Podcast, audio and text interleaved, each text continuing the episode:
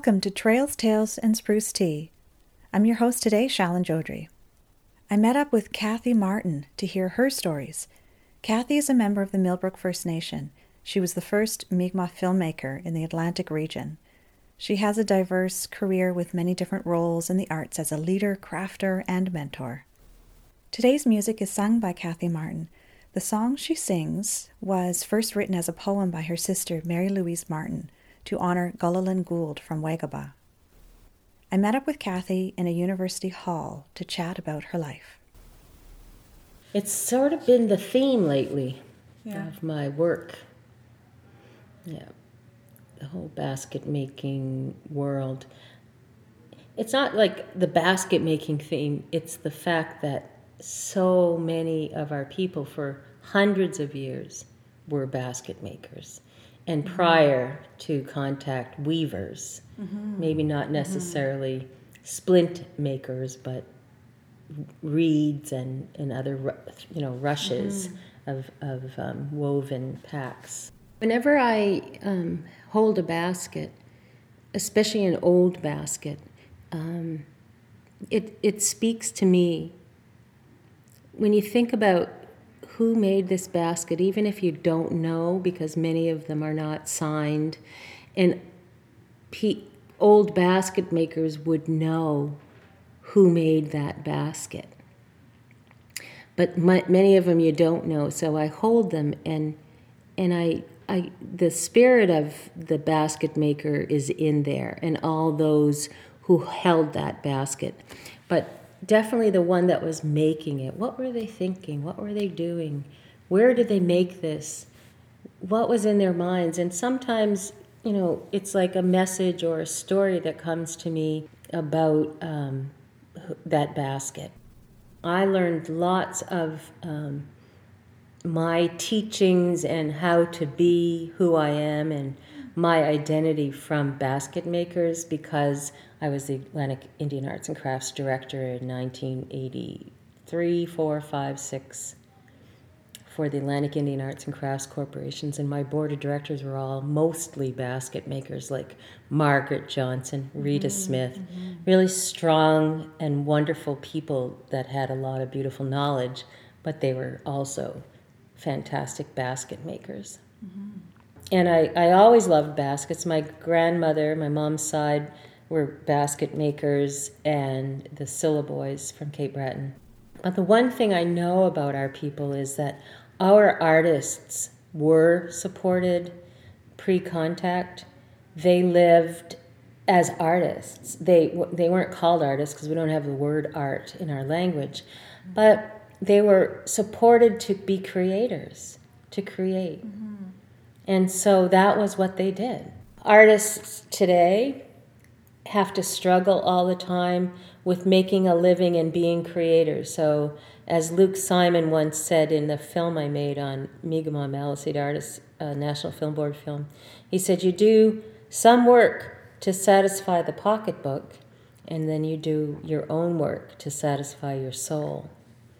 I would like to think we should be able to just satisfy our soul, and those that like that work will buy it because it comes from your soul. When I when I write stories and poems, they're medicine for me. They're stories I need to get out. But then after a while, I start to think of the poems and the stories that the people need to hear. And then I start creating some for them. I still create for me, but I also create some for them. We are first students. And and we're trying to find our way, what's our, you know, in a, on our journey. But I always believe that our people are natural talent, have natural abilities to perform, singing, acting, dancing, because we're storytellers. Yes. yes. And we know how a story has to, you know, how are you going to reach your audience through being a great storyteller. And storytelling is in singing, and is in acting, is in film, is in teaching. I was born in Florida. My dad was in the Marines. You know, he, at that time you weren't able to vote.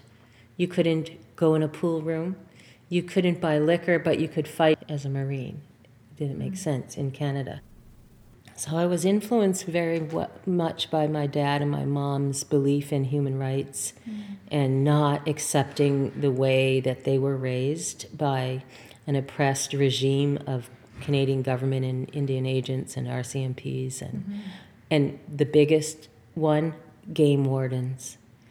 They were my dad, it's family's worst nightmare mm-hmm. because they had to survive, and the Treaty of seventeen fifty-two was right. not... valid, so they had to hide to survive and hide to hunt animals and fish all those years, even though they knew they had this treaty. So I was raised by some pretty strong people and some great storytellers. I graduated with a degree in acting. I became a clown and a puppeteer um, for a couple of years. I learned mime. I taught mime to some to Picto Landing groups. We had a Mi'kmaq theater company. We performed the yeah. Member Two Siga Desebquim, the baptism of Member Two down in uh, Port Royal in eighty-five. And that's how I began the ability to start to sing and perform publicly, but it was a slow, long process.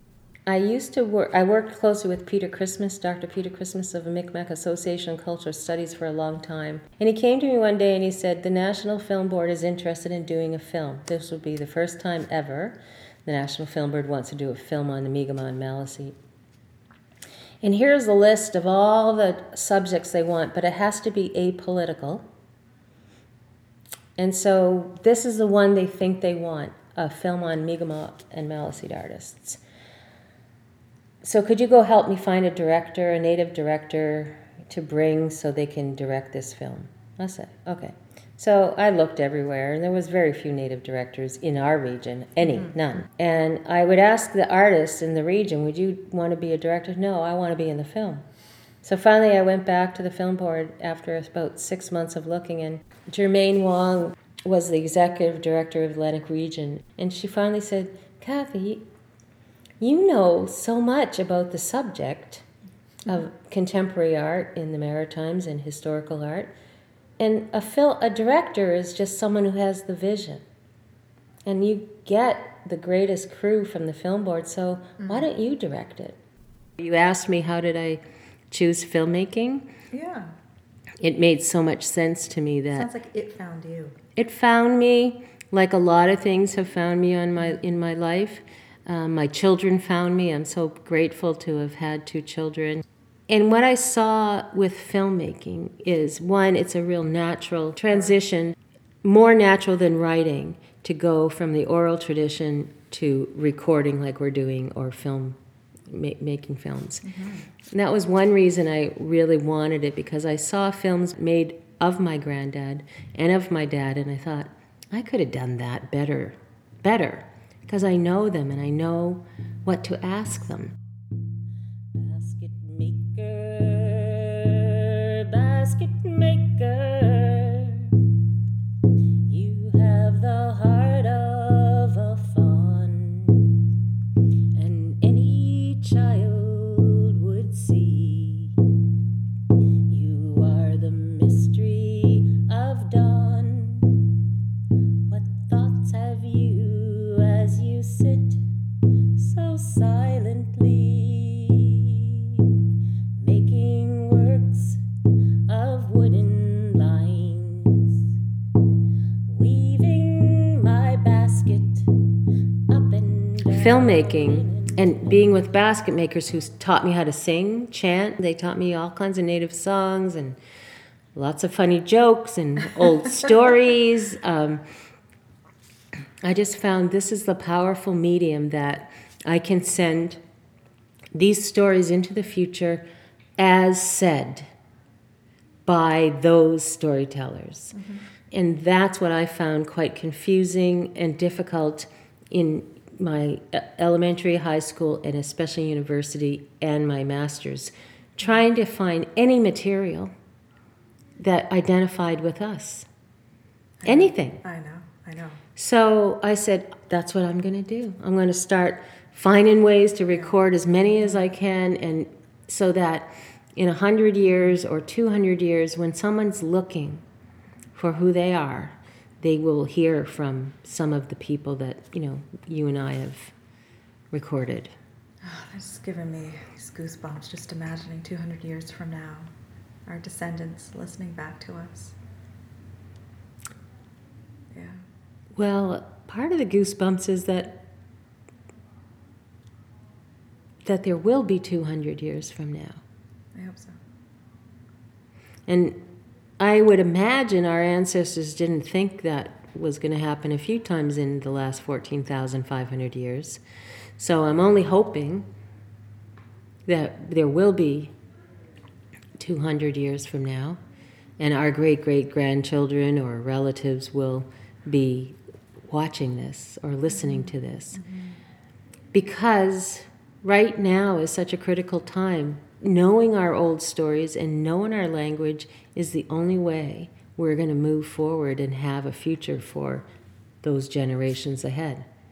Just in our own people's history, that there were times that our recent ancestors, they might not have made it, they might not have been able to pass on what they have.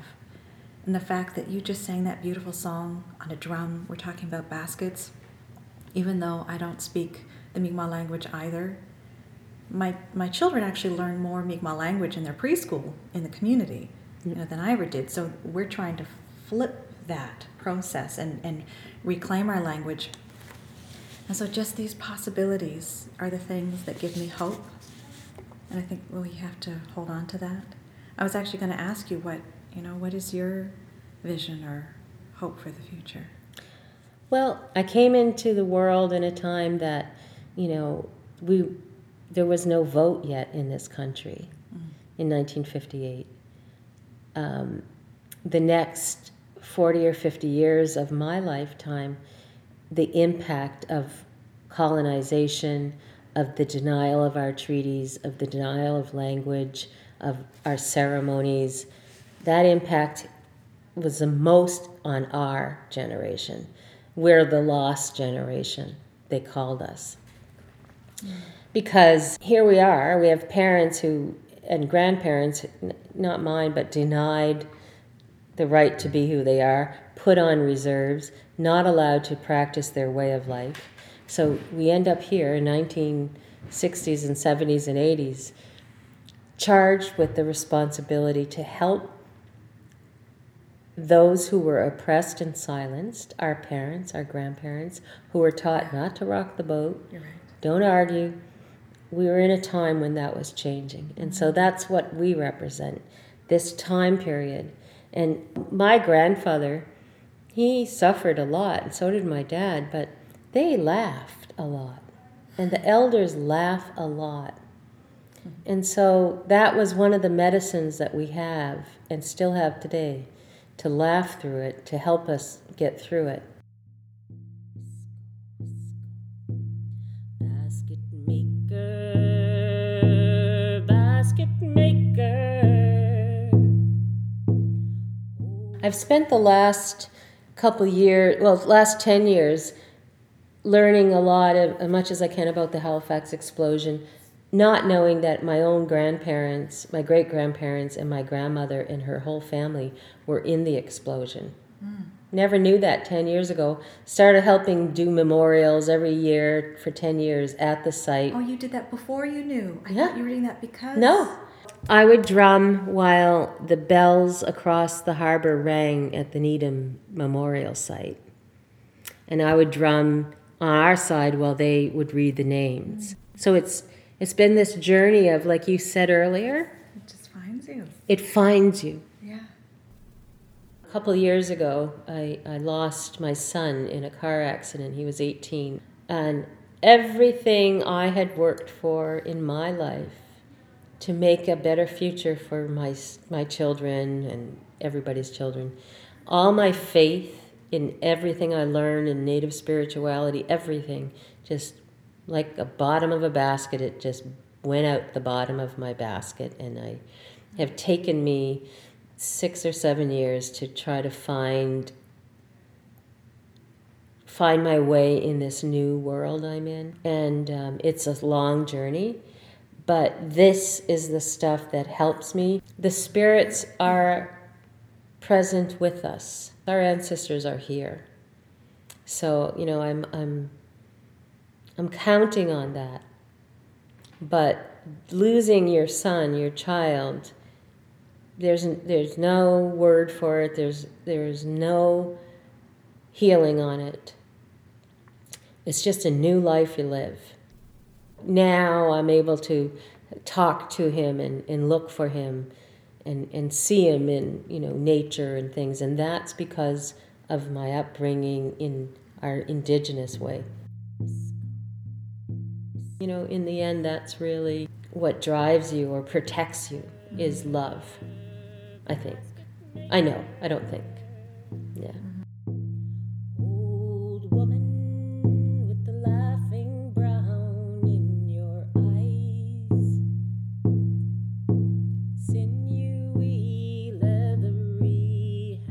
Well, Alan, thank you for listening to this episode of Trails, Tales, and Spruce Tea. A special thank you, Well Alan, to our guest today, Catherine Ann Martin. I was your host and producer, Shalan Joudry. Namultis.